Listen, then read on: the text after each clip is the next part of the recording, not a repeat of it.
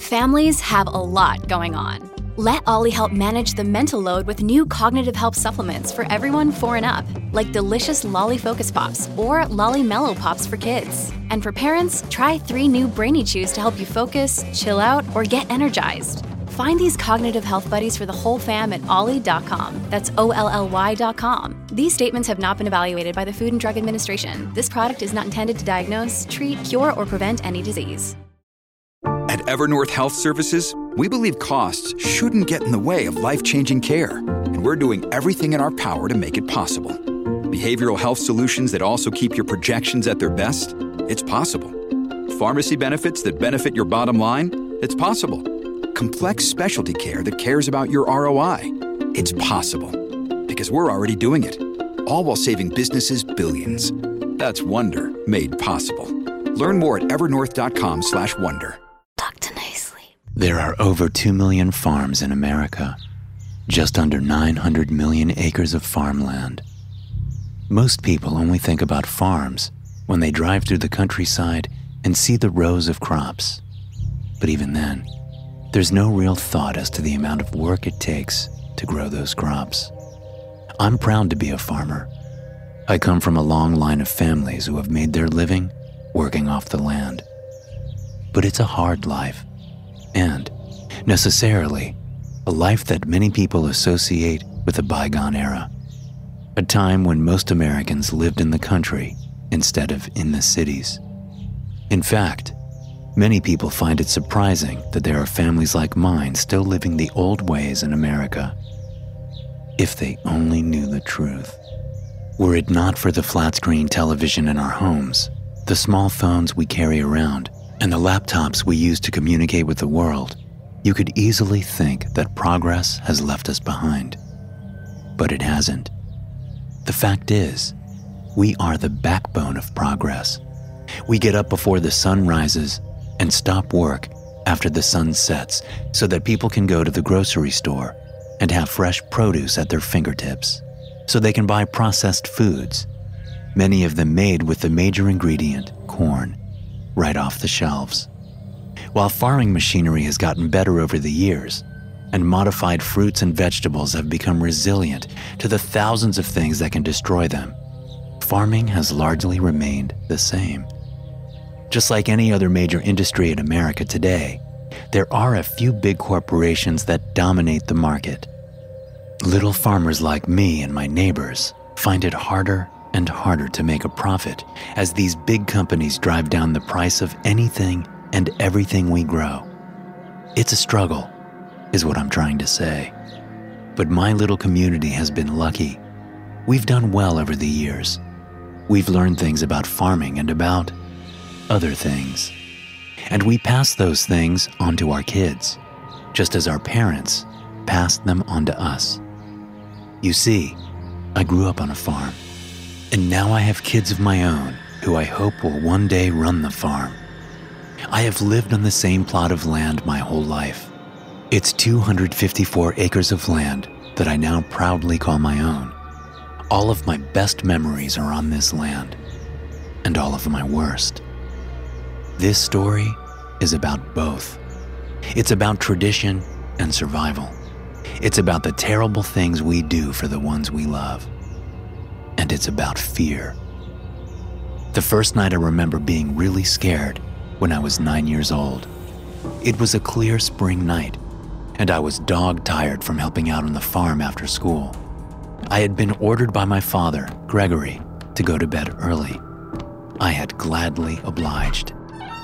We had a two story farmhouse that my grandfather had built with his own hands when he came to this country in the 1950s. Since I was an only child, I had my choice of the upstairs bedrooms. I took the biggest one, which was closest to the stairs and had a window that looked out on the small chicken coop. I could also see the corner of the big red barn if I pressed my face up against the window. As I got ready for bed, I heard my dad talking to my mom about how the spring planting was almost done. This was important to me because it meant summer vacation was fast approaching. I went to bed thinking about how much fun my friend Chuck and I would have once the oppressive weight of school was a thing of the past. At least for three months. Chuck lived on the next farm over, and he'd been my best friend since I could remember. As I drifted off to sleep, I pictured us catching frogs in Riggins Pond, building tree forts in the nearby woods, and picking on Chuck's little sister, who was my first crush. It was all a nine year old boy could want. Sleep enveloped me, but not for long. I jerked awake and looked in confusion around my room. Something had awoken me, but I wasn't sure what. My digital alarm clock read 2:42 in the morning. I slid out of bed and stepped to my window, looking out on the chicken coop to make sure the door was closed and there weren't any holes in the fence. Just a year earlier, my father had sat me down and told me to watch out for those chickens at night and report to him if I ever saw that something was wrong, since my room looked out on the small structure. We'd had incidents with foxes and coyotes in the area, and one time a raccoon had tried to break in, but everything looked fine to me as I looked out the window that night. I turned my head and pressed the right side of my face up against the far side of the window, bringing the corner of the barn into view. I could see that the barn door was open. It wasn't supposed to be. Excitement and importance surged in me and I knew I had to go down and tell my father what I had discovered. But as I was about to pull away from the window, something moved out near the barn. Something big. I turned my eyes to where I'd seen the movement, but nothing was there. My mind immediately thought of a big black bear killing our horses in the barn. At nine, I didn't know that bears weren't common in our part of the country. To my child's mind, this was the most important thing to ever happen. I could be a hero to my mother and father, saving the horses from a savage bear. I ran out of my room and down the stairs in my pajamas, heading straight for my parents' room.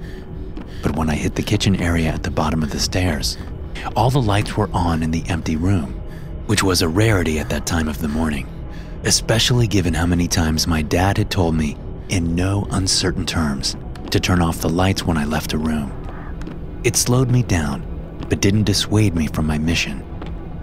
The second factor to give me pause was the partially open door to my parents' room. The third was the light on behind the cracked door. Maybe Dad had seen the bear too, I thought as I inched the door open. Only my mom's side of the bed was unmade, as if my dad hadn't been to bed yet. As I opened the door further, my mom came into view. She stood at a window at the far side of the room, her back to me. She wore a simple white nightgown, and her short brown hair was matted at the back. I stepped into the room. I didn't say anything to alert her to my presence. To this day, I don't know why. Maybe I just wanted to know what she was so intently staring at out that window. I crept up behind her and looked out on a full view of the barn beyond her right elbow. It was dark outside, but I could see that the barn door was still open. Movement caught my eye near the barn again, just as it had when I was in my room. Standing as I was about two feet behind my mother, I squinted and leaned forward to look out the bottom right corner of the window. An impossibly large and hunched figure moved swiftly out of the barn with long, bounding steps. It looked as if its skin were made of chalky black wood, like a tree that had been burned by a fire. The spikes all along its two legs and its two strangely jointed arms were like the nubs of broken branches. It had to hunch to clear the top of the barn door, which was a good nine feet tall. It looked like it was carrying something, but I couldn't be sure, thanks to my angle and the dark night. My mother made a little noise, a scared noise, as the creature came into view, but I didn't dare pull my eyes from it and as the thing moved off through the newly planted cornfields, I thought I saw several sets of eyes on the thing's back and sides. They seemed to look into the lighted window at my mother and me with bland and subdued fury. Then the creature was gone from sight. More movement from the barn pulled my attention away from the patch of night into which the monster had disappeared. It was my father, walking stiffly out of the barn and looking off into the night after the monster. The thought of my dad so near to such a frightening creature overwhelmed me. and I made a noise not unlike the one my mother had made moments earlier. My mom spun from the window, the look on her face frightening me almost as much as the monster had. Her eyes were wide and filled with dread. There was a protective fury there, too, but I didn't realize that at the time. Not until I had kids of my own. In that moment, I saw a part of my mom I'd never seen before. And although I thought she was a wrong move away from throttling the life out of me for getting out of bed at such an hour, I now know that she would have gone up against whatever that thing was outside with her bare hands to protect me. And she might have won. Jason, she said, kneeling in front of me and gripping either side of my face in her cold hands. How long have you been here? A confluence of confusing emotions struck me as she stared at me with such intention, her wide, dark eyes seeming to expand until they were the only things I could see, the only things I was aware of. I began bawling, unable to deal with the jumble of thoughts and emotions racing through my developing mind. Suddenly realizing that she was scaring me, she pulled me into a hug and shushed me. Although her words were soothing, I could feel her heart beating even faster than mine was. Once I had calmed down, my mother released me from her embrace and held me at arm's length. Are you all right? she asked. I nodded, sniffling. You were having a bad dream. You were sleepwalking, she said. I saw something outside, I said, my mouth vibrating as I sucked back sobs. It's okay, baby, she said. It was only a bad dream, just a bad dream. I heard my father's heavy footfalls enter the house and walk toward the bedroom. I pulled myself together as much as I could, wiping my tears away. The footfalls stopped outside the bedroom door. My mom looked up and over my shoulder. Before I turned around, I looked over my mom's shoulder at the barn. The door was closed. He had a bad dream, she said as I turned to face my father. My dad stood there in his boots, jeans, plain t shirt, and flannel jacket, looking down at me with a worry in his eyes I'd never seen before. Several long moments passed as he looked slowly from me to my mother, still kneeling behind me. You okay, Jason? He said finally. I nodded. Get on to bed then, he said. Yes, sir, I said. He ruffled my hair with one square, calloused hand as I walked past. Visions of the creature made sleep difficult that night, but I latched eagerly onto the notion that it was a vivid nightmare. Eventually, sleep took me. Another day is here, and you're ready for it. What to wear? Check. Breakfast, lunch, and dinner? Check. Planning for what's next and how to save for it? That's where Bank of America can help. For your financial to-dos, Bank of America has experts ready to help get you closer to your goals. Get started at one of our local financial centers or 24-7 in our mobile banking app. Find a location near you at bankofamerica.com slash talk to us. What would you like the power to do? Mobile banking requires downloading the app and is only available for select devices. Message and data rates may apply. Bank of America and a member FDIC. When you need mealtime inspiration, it's worth shopping Kroger, where you'll find over 30,000 mouthwatering choices that excite your inner foodie. And no matter what tasty choice you make, you'll enjoy our everyday low prices, plus extra ways to save, like digital coupons worth over $600 each week. You can also save up to $1 off per gallon at the pump with fuel points. More savings and more inspiring flavors make shopping Kroger worth it every time. Kroger, fresh for everyone. Fuel restrictions apply. Days passed, and then weeks. The incident receded from my conscious mind as spring turned to summer. By the time summer was in full swing, I truly believed that the whole incident was just a nightmare, a product of my overactive imagination. And I believed that for a long time. Years, in fact. I could explain some other strange happenings around the place, like the occasional deer found in the woods torn in half with only its fur missing, or the few cats that disappeared off our property over the years, the few dogs I found ripped apart and skinned while roaming the countryside with Chuck, or the news reports of missing children we heard about from the bigger towns and cities surrounding us. We just managed to shrug these instances off. After all, life in the country was hard on animals. There may not have been bears around, but there were certainly other predators that would kill and eat deer, cats, and dogs. And as for the kids, well, we were beginning to realize that life was pretty tough on a lot of people. Kids ran away for all sorts of reasons, and realizing that was a part of growing up, I thought. I finished high school and toyed with the idea of going to college. But by that time, I was in a pretty serious relationship with Sandra, who is now my wife. Besides, I was never going to leave. Farming was all I knew. It's all I know. After I finished high school, my father started clearing a plot of land on a small hill about a 100 yards from the house. And then we started building a new house on that land. It was our project, and I was glad to work on it, even before he told me it was for me and my family.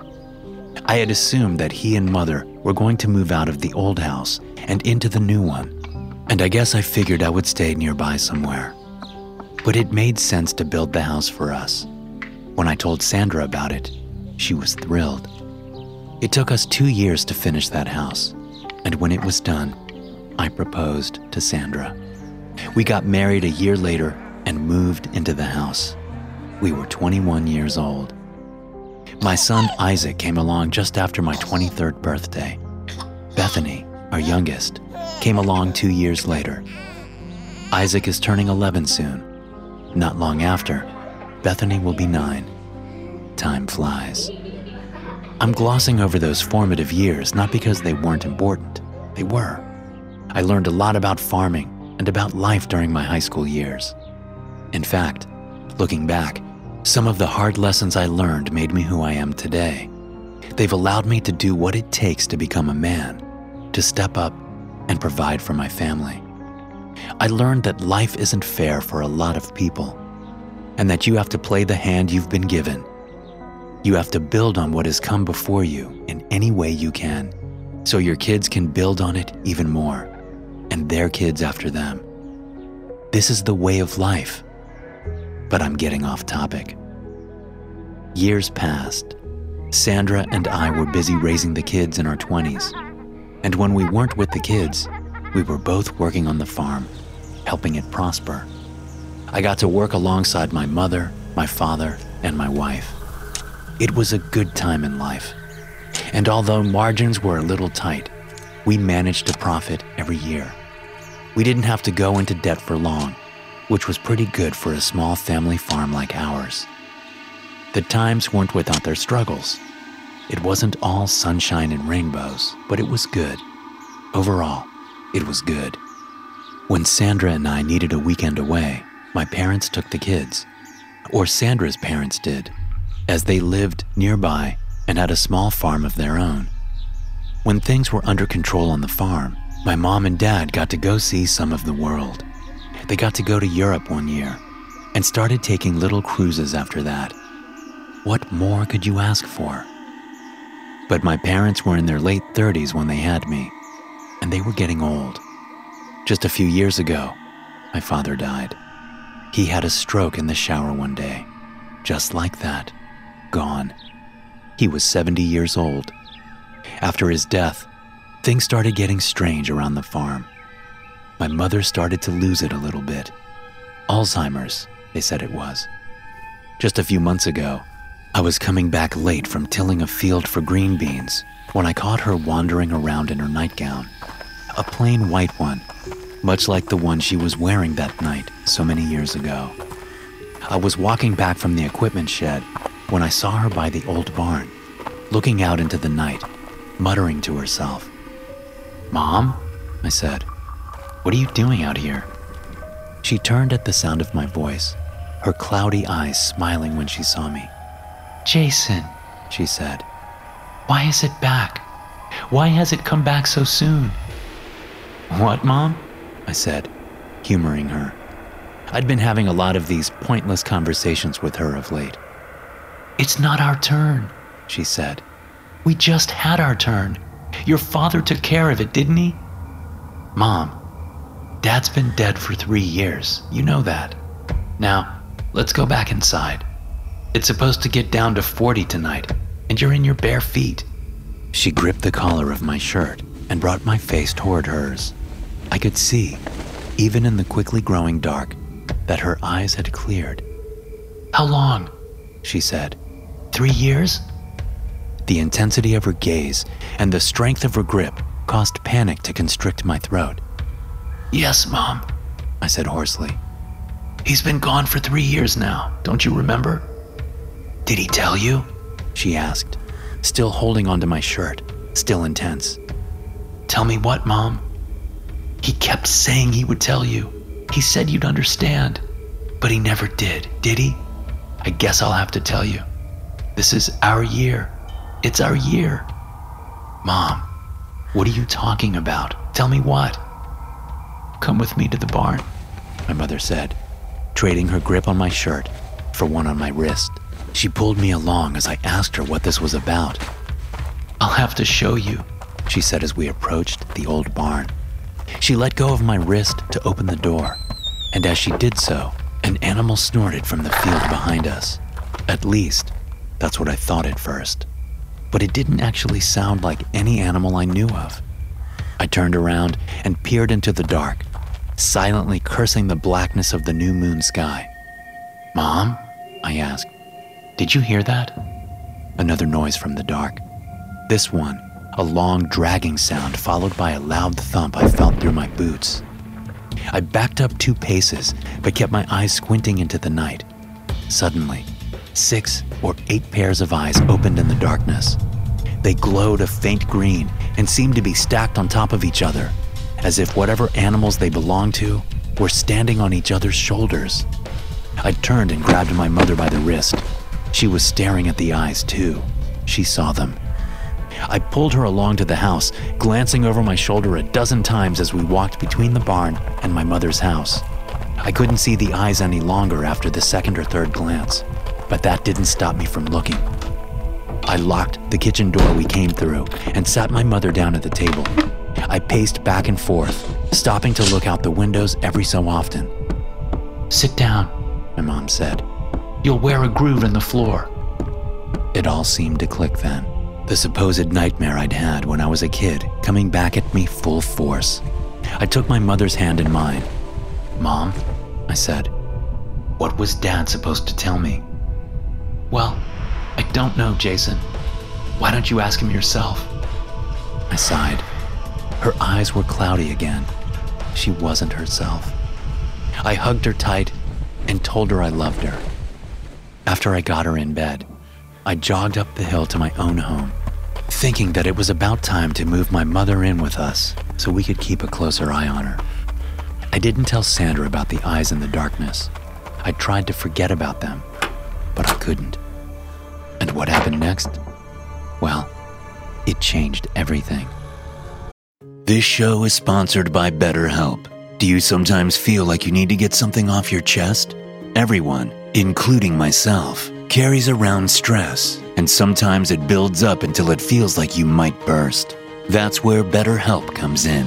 Therapy is a safe space to talk through what's on your mind and figure out how to move forward.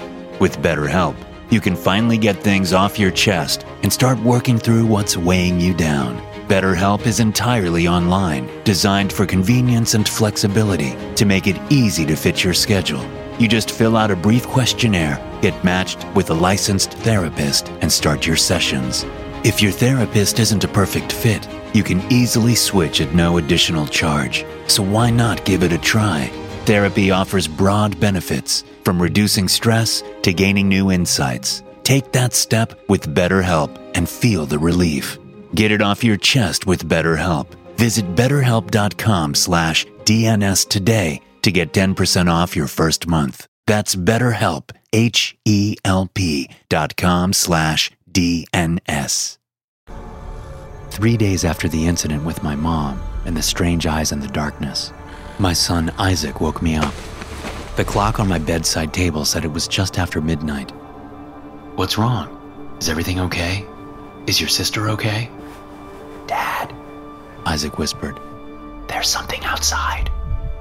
I immediately thought of the eyes and the creature I'd seen when I was around Isaac's age. What is it? Sandra said from the other side of the bed. Nothing, I said. It's fine. Go back to sleep, baby.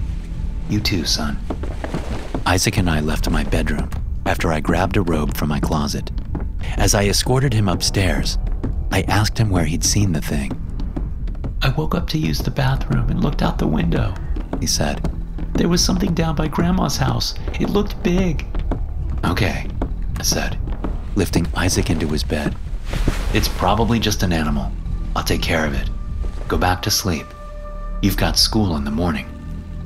Isaac nodded sleepily. He got under the covers and put his head down, closing his eyes as he hit the pillow. I crept downstairs and unlocked the gun cabinet, retrieving a shotgun I kept loaded. I went to the front door and collected my house slippers. Then I looked out the window down toward my mother's house. There was a flash of white there that disappeared behind the far side of her house. It looked like my mother's nightgown. I stepped out of the house and started the walk down the gently sloping hill toward the old house. There was a crescent moon in the cloudless sky, providing some illumination to see by. I kept my eyes on the house, looking for any movement beyond. I just hoped my mother hadn't wandered very far off the property. Another flash of white nightgown caught my eye down near the barn beyond the old house. It looked as if my mom was dancing around, twirling in her gown. I picked up the pace, and as I got closer, I realized something wasn't right. Using the barn for reference, I saw that the white nightgown was too far off the ground, as if my mother had grown a few feet taller. Then I realized that I couldn't see her feet or her arms. All I could see was the nightgown from where I was, and it wasn't the uniform white that it had been. It was stained with something dark. I ran as fast as I could, holding the shotgun out in front of me. The gown swirled as it disappeared behind the barn. But even before that, I had gotten close enough to realize that it wasn't my mom out in the dark with me. It was something else. As I came upon the barn, I flipped the safety off and loaded a shell into the chamber. I slowed as I approached the corner, behind which the gown had disappeared. I put my back to the barn and took a few deep breaths. Then I stepped out, turning the corner and leveling the shotgun, pressing it against my shoulder. My mother stood there, staring at me, somehow hovering off the ground. At least, that's what my brain wanted to see. It took a split second for the reality to wash over me, freezing me to the ground.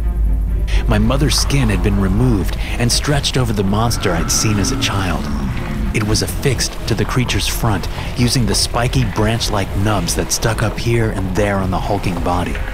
These sharp points pierced my mother's skin at the edges, keeping it in place. The blood-stained nightgown was similarly fastened, as if it had been ripped up the back and placed over her skin in a gruesome approximation of how my mother looked when she'd been alive.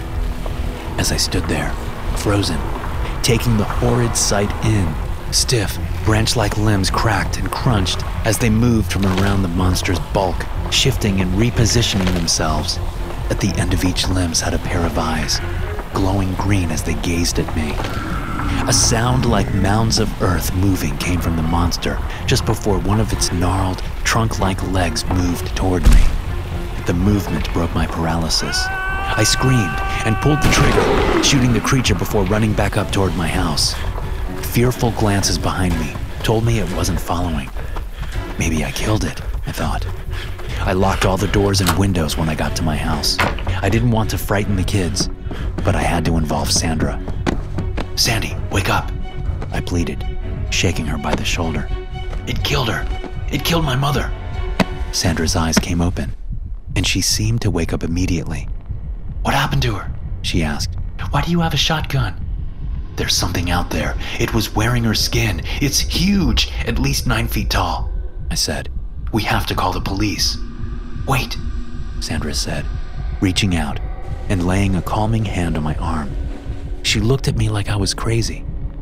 Your dad, she said, trailing off as something occurred to her. What about my dad? He asked. Did you not hear what I just said? I heard you, but we need to be smart about this. Before we call the sheriff, let's get Chuck over here. What do you think about that? Like me, My friend since childhood, Chuck, had taken over his parents' farm. He had a wife and a son a little older than mine. Okay, I said, unable to understand why my wife wanted to call Chuck instead of the sheriff. I only thought Chuck would back me up and suggest that we call the law in. Sandra made the call, walking downstairs as she did so. I stayed upstairs, looking out various windows, keeping watch for the creature. A few minutes after Sandra came back upstairs, I saw the headlights coming up our driveway. I ran downstairs and walked out into the front yard, shotgun still in hand, looking around for the monster that had killed my mother. Chuck parked and shut off his truck. Then he got out toting a 30 6 hunting rifle. Hey, buddy, Chuck said as he walked up to me. Let's go inside and get some coffee. Tell me what happened. I nodded, feeling tired from the slow drain of adrenaline from my bloodstream. I told Chuck everything I could remember, starting with the encounter when I was nine years old. I told him about seeing the eyes in the darkness three days previous, and ended with the night's incident and the apparent death of my mother. The first words out of his mouth once I was done surprised me. You shot it? He said in an accusatory tone. Of course I shot it, Chuck. What would you have done? Chuck shook his head and looked up at Sandra, who had been standing behind me, leaning against the kitchen counter the whole time I'd been talking. Something passed between them in that look. I turned and looked at my wife, then back at Chuck. What the hell is going on here? I asked. I tell you a monster killed my mother, and you act like I shot an endangered species. Chuck shook his head again. I don't know why your daddy didn't tell you, he said. My daddy told me when I was 21 years old. At first, I didn't want to do it. Nobody wants to do it. But he made me see how important it is. I just wish to hell he told you. Told me what? What are you talking about? You ever wonder why all the small farms in this area do so well when other farms around go belly up? Chuck asked. You ever wonder how it is that we never have a major crop failure, no matter how much or how little rain we get, or how many late freezes we have in the spring? Some farmers are better than others, I said. It's just like anything else. Sure, Chuck said. To an extent, that's right. But there are some things that are out of most farmers' control. Things that, no matter how hard they try, will end up destroying their crops. But not us. Not the five farms in this little corner of Iowa. And it's thanks to that damn thing that you just shot because your daddy failed to tell you about it. I laughed, unable to believe what I was hearing. Right, I said. Right. I turned and looked at Sandra again, and the hard stare I got back gave me pause. You know about this? I asked. She nodded. I thought you knew, she said. Up until tonight, I thought you knew. My mother told me about it when we got engaged. She told me that it wouldn't be discussed, that if you wanted to talk about it, you would bring it up. She said that's how it had always been done. I turned in my seat, putting my head in my hands, trying to process what they were telling me. Your dad must have taken it upon himself to do it all this time, Chuck said. Every time it was your turn, your dad did it. He must have been putting off telling you. And then he died. And this, this is your year, Jason, Chuck said, echoing the words my mother had said just three nights previous. She'd been trying to tell me, to warn me, but her failing mind had gotten in the way, and now she was gone. My year to what? I asked, knowing I wouldn't like the answer. Your year to make a sacrifice to our protector, our God. Sacrifice, I whispered. That's the reason it went after your mom, Chuck said. It's hungry. You were supposed to feed it a month ago. And now that you've shot it, there's no telling what it'll do. We've got to make this right, Jason. You've got to. It's your job as the man of the house, the provider. You've got to shoulder your part of the burden. What?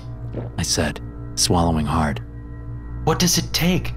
What do I have to do? Chuck told me. He explained it all to me, like my dad should have done years ago. I'm here, now, sitting in my barn, going over what I'm supposed to do. It has been two days since my mother's death. Two days since Chuck explained the ritual to me. There's really not much to it. I found my mother's body in the barn that morning. She'd been torn in half and skinned, much like the animals I'd seen as a kid. Apparently, that was part of the unspoken deal between the creature, the god, as Chuck called it, and the families of the area. It would only kill animals for sport, so long as it was well fed. It would ensure agricultural prosperity, so long as it was well fed. And, well, I'd seen what happened when it wasn't well fed. It's a picky eater, apparently. It doesn't like old flesh, only new flesh, and only boys. I had to drive around outside of Des Moines for almost two full days, only taking breaks to sleep and eat, before I found a young hitchhiker. His name is Boyd. He says he's 13 years old, and he's lying in the hay six feet away from me, crying through his gag. He knew something was wrong when I started crying just after I picked him up. He tried to get out of the truck, so I hit him. I couldn't let him escape. I couldn't. I haven't cried since. This is something I have to do. There are people counting on me, and not just my family. My friends' families are also counting on me. I check my phone. It's just after 2:45 in the morning. It should be here soon. I get up from the old wooden bench and step over to Boyd. I grip the rope he's bound with and drag him into the middle of the barn. I stand him up, facing the open barn door. I pull out my pocket knife and cut the rope with my right hand, keeping my left arm wrapped around his little neck. I don't remove the binds around his hands. Those I can leave.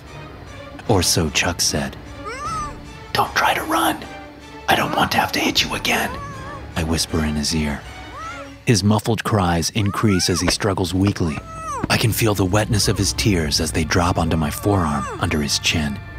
I don't expect you to forgive me for this, I say. But I'm not a bad guy. I don't enjoy this. I wish to hell I didn't have to do it. I hear movement outside, the sound like a mound of dirt shifting. It's coming. Think of it this way, I say to Boyd. We help feed the world. We're putting food on tables so people can eat and stay healthy and live their lives. So, in a way, you're helping to feed the world too. Even though the people eating the food that comes from our farms will never know your sacrifice, they'll never know mine either. The creature, Cernunnitus, Chuck said its name was, comes into view, ducking through the barn door. Two branch like appendages are positioned over its shoulders, the eyes at the ends of them looking at the boy. The creature's two long arms shift forward, and I see the glistening claws at the ends of them. They're shiny and black, reminding me of obsidian. I notice that its two trunk like feet end in giant hooves, and that its skin looks exactly like the bark of a burned tree. Its large mouth opens, revealing rows of sharp, shifting black teeth. Boyd screams through his gag. Take solace in the fact that you're giving your life for the greater good. I say to him as the creature approaches. I know you're just a boy. I'm sorry it had to be you. I really am. Now be quiet and don't worry. It'll be over fast. You won't hardly feel anything. I shove the boy forward, and the creature sweeps him up, a dozen more eyes creaking around from its back to look hungrily at the boy in its grasp.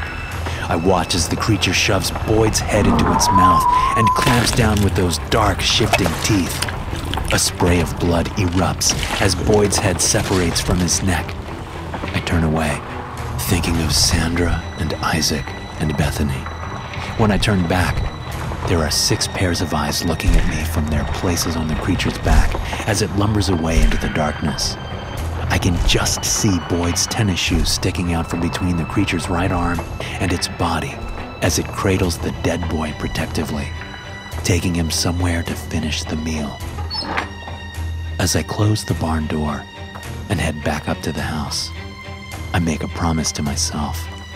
I promise I'll tell Isaac about this when he's ready, before it's too late. I'll do my son the favor my dad never did me